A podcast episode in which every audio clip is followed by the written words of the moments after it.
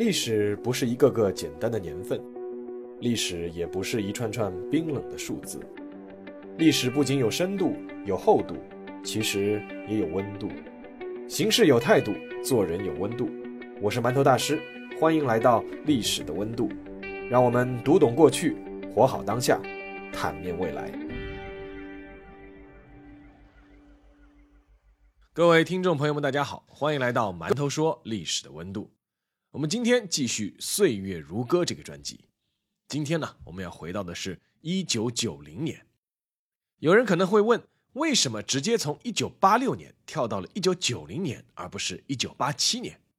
那是因为我想写一个完整的十年，所以就选择从一九九零年开始。这一年的故事啊，可以从春晚开始说起。一九九零年一月二十六日，中央电视台第八届春节联欢晚会拉开帷幕。这届采用歌舞队、戏剧队和曲艺队打擂台的方式举办的春晚，总导演是黄一鹤，主持人是赵忠祥，裁判长是李默然。三位老前辈如今都已不在世了。这届春晚有一首叫《小背篓》的歌曲火了。而更让人眼前一亮的是演唱者，一位二十四岁的苗族姑娘。这个叫宋祖英的姑娘，用甜美嗓音演绎的民族唱法，给大家留下了深刻印象。由此开始正式踏上星光大道。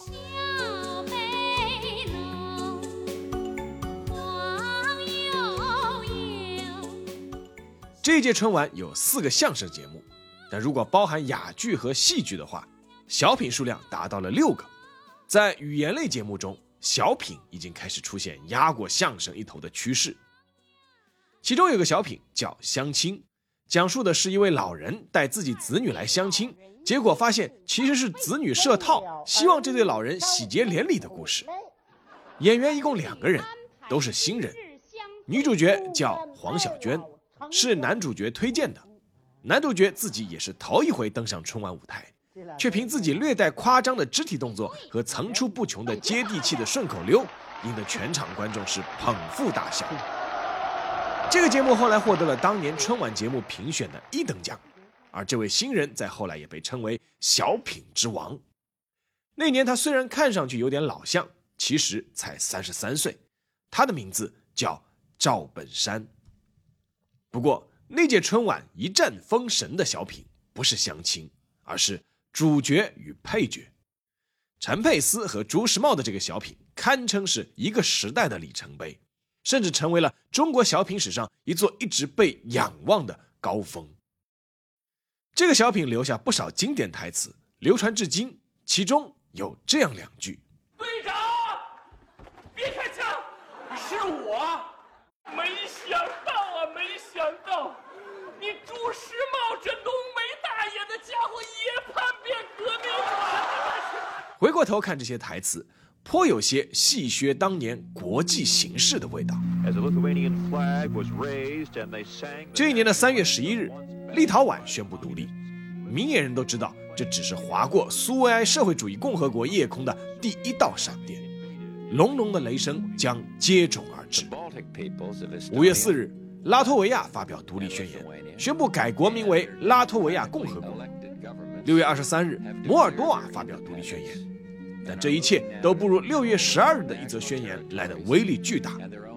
所有加盟共和国里，地域最广、实力最强的俄罗斯发表了国家主权宣言，宣布俄罗斯联邦在其境内拥有绝对主权。这一天后来被俄罗斯定为国家独立日。苏联这个横跨欧亚的庞大社会主义国家。正式开始从内部发生垮塌，啊，这也注定他在外部的影响力走向终结。从一九八九年开始的东欧剧变的最终大戏，也在一九九零年上演。这一年的十月二日，民主德国的政府所有机关停止了工作，而联邦德国的工作人员全盘接收了民主德国的驻外使领馆。十月三日，一场盛大的庆典在柏林举行，庆祝民主德国的五个州。勃兰登堡、梅克伦堡前波美拉尼亚、萨克森、萨克森安哈尔特和图林根正式加入。自1945年以来分裂的东德和西德，在这一天重新统一，成为了德意志联邦共和国。啊，这一年，全世界似乎都在吹一股暖风。就在两德统一的前五个月，一个亚洲国家也结束了分裂状态。五月二十二日，南北也门达成了协议。这个从1934年就开始被英国割裂为两块的国家，也完成了统一。并不是所有分裂的国家都轻易的能够统一，但多年的冤家也有握手言和的一天。一九九零年二月十五日，英国和阿根廷的代表在西班牙马德里签署了一项协议，宣布恢复外交关系。这两个在一九八二年因为马岛战争势不两立的国家，远隔万里重洋，互相冷脸了八年，最终还是选择了握手。九个月后，当初下令。不惜一切代价要远征马岛的铁娘子撒切尔，也在这一年宣布卸任英国首相。自他始，由他终。而英国在非洲殖民势力的终结，也在这一年又迎来了一个新的注脚。三月二十一日，纳米比亚宣布独立。这个拥有八十二万平方公里国土面积的国家，成为了非洲第五十一个独立的国家，也是二十世纪非洲最后一个独立的国家。原先纳米比亚是属于南非的殖民地，而南非曾经是英国的殖民地。把自由还给纳米比亚，并非是南非在一九九零年做出的最引世人注目的一件事情。就在一个多月前的二月十日，南非总统德克勒克宣布无条件释放了一个在监狱里被关押了整整二十七年的人，这个人叫纳尔逊·曼德拉。曼德拉被释放后，来到了索韦托足球场。向现场的十二万人发表了他著名的出狱演说，打动了全世界很多人，其中也包括一个二十八岁的香港青年。这个叫黄家驹的青年深受曼德拉事迹的激励，为此写了一首歌，取名叫《光辉岁月》。只有残留的躯壳，迎接光辉岁月但一九九零年的世界并非没有冷风。这一年的一月三日。美国人把巴拿马实际上的掌权者国防军司令诺列加押送回了美国。就在十五天前，两万七千名美军突然侵入巴拿马。这场巴拿马战争只耗费了十五天。诺列加虽然组织了抵抗，但双方实力差距实在太大，最终只能选择向美军投降。尽管诺列加作为军事独裁者，在巴拿马政坛充满争议。但美国公然入侵一个主权国家的做法，还是给全世界都留下了深刻印象。不过，一九九零年最让人震惊的侵略事件还在后面。七个月后的八月二日凌晨一点。在三百五十辆坦克的引导下，伊拉克的共和国卫队的三个精锐师，在空军、海军和两栖特种部队的配合下，如同潮水一般扑向了几乎是手无寸铁的邻国科威特。尽管并非没有心理准备，但孱弱的科威特军队实在无法抵挡眼前这群刚刚经历过两伊战争、配备先进武器的虎狼之师。伊拉克的部队在短短几个小时之内就杀入科威特的首都科威特城，并且包围了皇宫。在那里，伊拉克军队遭到了科威特皇室亲卫队的激烈抵抗，而带领亲卫队的就是国王贾彼得的八弟法赫德亲王。当伊拉克入侵科威特的消息传来后，科威特的王室立刻做出了去沙特避难的决定，但法赫德亲王拒绝了这个要求，理由是当国家遭遇危难的时候。必须有王室成员带头站出来抵抗。法赫德亲王和皇宫亲卫队战斗到了最后一刻，他在射完最后一颗子弹后被伊拉克军队射中，倒在了皇宫的楼梯扶手旁。据说临死前还保持着射击的姿势。两个跟随他一起战斗的儿子也在战斗中阵亡。伊拉克前后一共只花了十四个小时就占领了科威特的首都科威特城，第二天就占领了科威特全境，随后宣布科威特从此开始并入伊拉克，成为这个国家的第十九个省。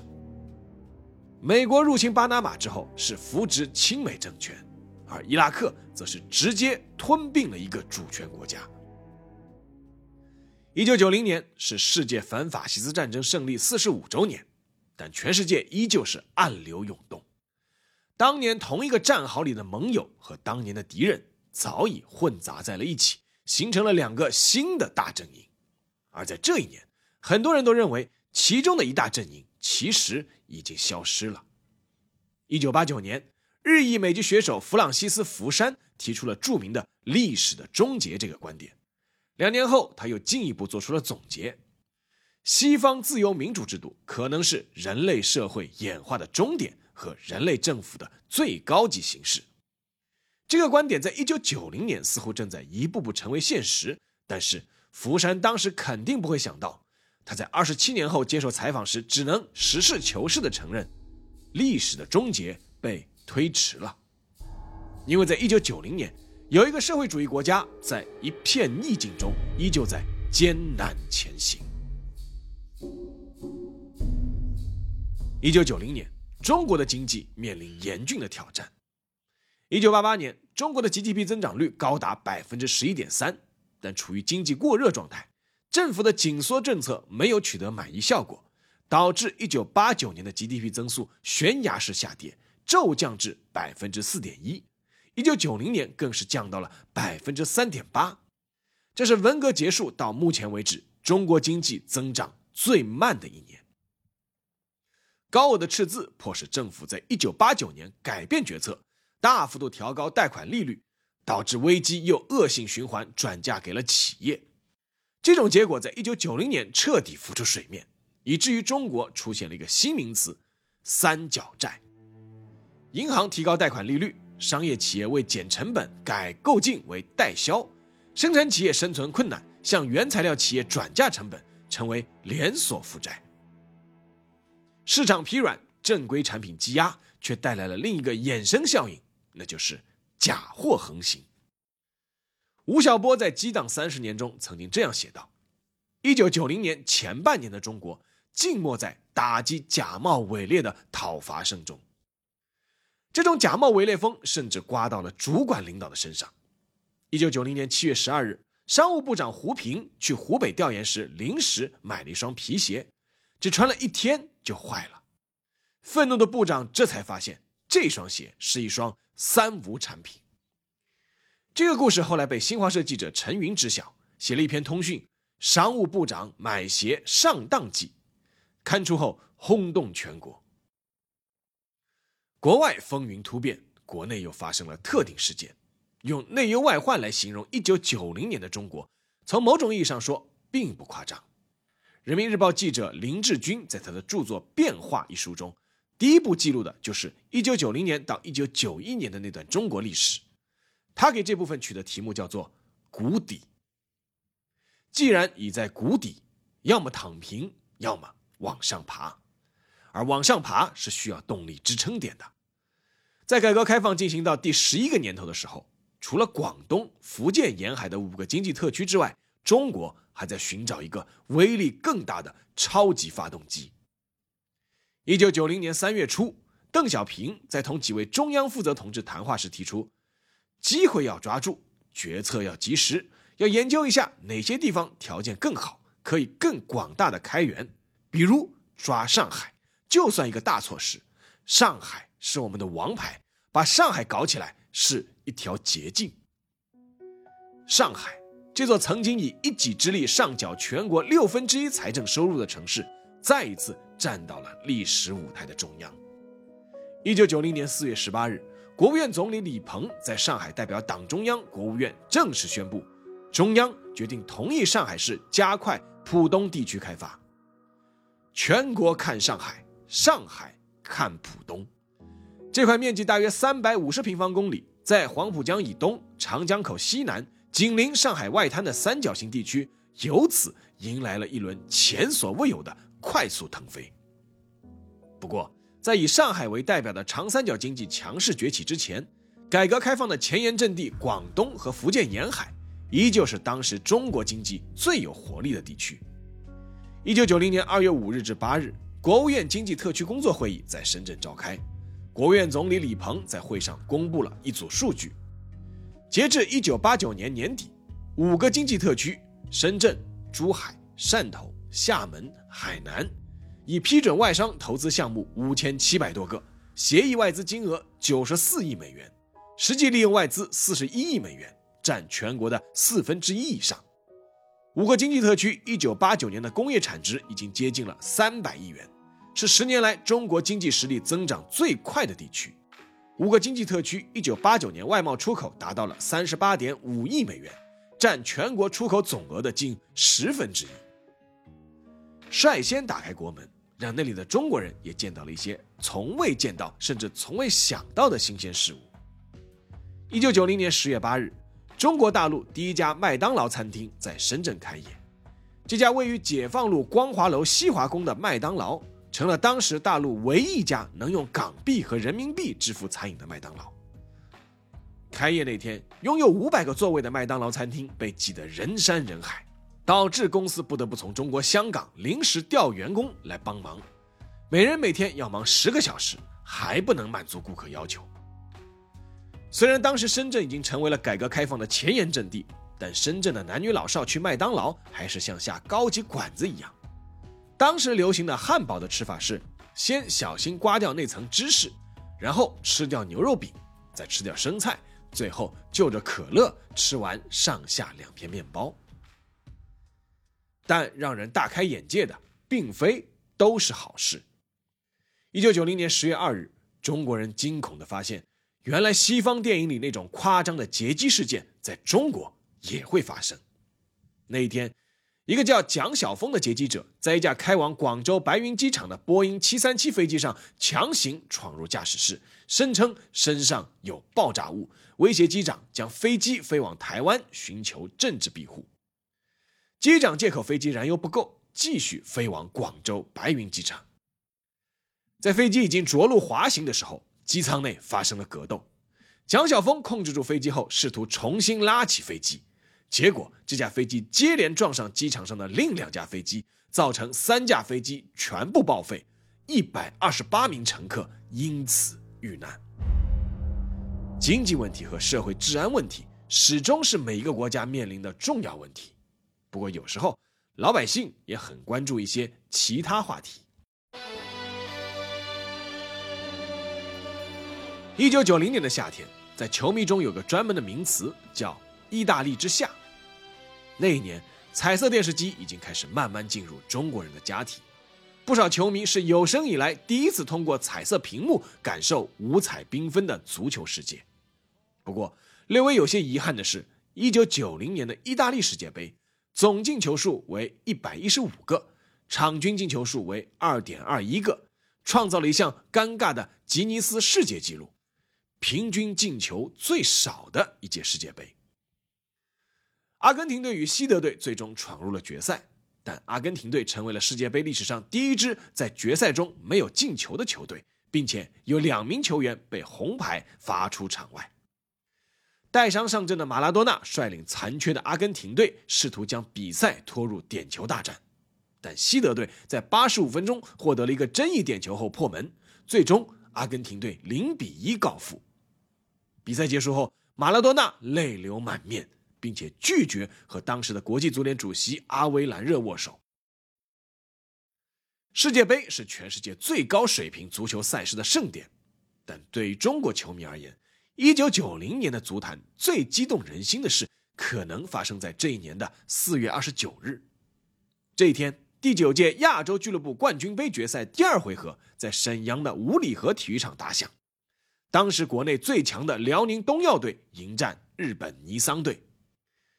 那场比赛的首发名单，直到三十年后，在互联网上都有人发帖在求，因为那可能代表着一代东北球迷乃至中国球迷的集体回忆。主教练李英发，领队崔大林，上场队员傅玉斌、赵发庆、李强、高升、李征、李毅、徐辉、孙伟、唐尧东、傅博、黄崇。双方在九十分钟内战成一比一平。由于辽宁队在之前第一回合的客场二比一战胜了对手，所以最终以三比二的成绩获得了冠军。这是中国足球俱乐部有史以来获得的第一个亚洲冠军。涌进六万名球迷的五里河体育场赛后成为了欢乐的海洋，而下一次出现这样的欢庆场面，还要等到十一年之后。辽宁队队员赛后把东北大帅李应发抛了起来。当时这支球队的平均工资是一百八十元，出国打比赛往往自己会烧开水喝，把主办方提供的矿泉水带回来当礼物送给亲友。不过那年中国体坛乃至亚洲体坛最重要的事，肯定不是亚俱杯，而是亚运会。一九九零年九月二十二日。第十一届亚运会在中国的北京隆重开幕，来自亚奥理事会成员的三十七个国家和地区的体育代表团六千五百七十八人参加了这届亚运会。中国派出六百三十六名运动员参加了全部二十七个项目和两个表演项目的比赛。对于当时迫切希望融入世界大家庭和向世界证明自己的中国来说，举办亚运会是一个非常好的抓手和契机。就从那届亚运会吉祥物的名字就可以看出来，盼盼。在不少老北京人的回忆里，一九九零年北京亚运会引发的全民关注度一点都不亚于二零零八年的北京奥运会。当时，北京的许多公交车里都挂上了一块小黑板，写着是“今日奖牌榜”，记录当日中国运动员获得的成绩。每次售票员用粉笔更新数字，车厢里就会迎来一片欢呼声。在大街小巷，人人哼唱的是刘欢和维维的那首《亚洲雄风》，甚至有人在小发廊吹着高高隆起的头发时，都会唱上一句“山是高王的头”。很多人至今以为这首歌是北京亚运会的主题曲，其实并不是，主题曲是《燃烧吧火炬》。全民支持办亚运，真的不是嘴上说说。在经济情况并不乐观的1990年。中国政府要举办一场前所未有的洲际运动会，一盘账，最后的资金缺口还有六亿元。于是，新中国体育史上又出现了一个第一：亚运会体育彩票开始在全国发行，刮一张一元面值的彩票，无论中不中奖，都是为亚运会做一份贡献。有不少老百姓都是中了奖之后，还是把奖金都捐给了亚运会组委会。除了购买体育彩票。全国上下还掀起了一场捐款运动，从名人到普通人，每个人都发自内心想出一份力。当时江苏盐城五年级的小学生严海霞，在报纸上看到了时任北京市副市长张百发号召全国人民捐助亚运会的文章，他在一个信封里塞入了平时自己节省下来的一块六毛钱，也不知道寄给谁，就写了“张百发叔叔收”，然后就发了出去。后来这份捐款几经辗转，真的寄到了组委会。幸运的严海霞后来还受邀出席了亚运会的开幕式。但对负责亚运会基建工程的张百发而言，资金问题解决了还不够，关键还有按时完成亚运场馆建设的问题。当时他在人大代表们面前立下重誓：如果不能如期完成亚运工程，我将从目前北京最高点二百零八米的京广大厦上面。跳下去。回到指挥部，张百发很快把压力传递了下去。他对七个副总指挥说：“要跳楼，你们先跳，你们跳完，我跳。”北京亚运会最终还是如期开幕了。在开幕式上，亚奥理事会副主席致了发言词，而这个环节本来应该是由亚奥理事会主席来完成的，但是已经是不可能了。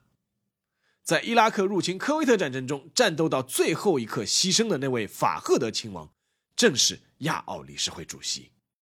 法赫德亲王在任期间力主让中国举办1990年亚运会。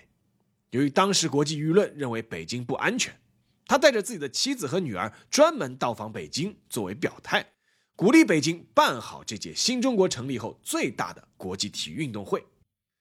为了在开幕式现场致辞，他还专门学习了中文。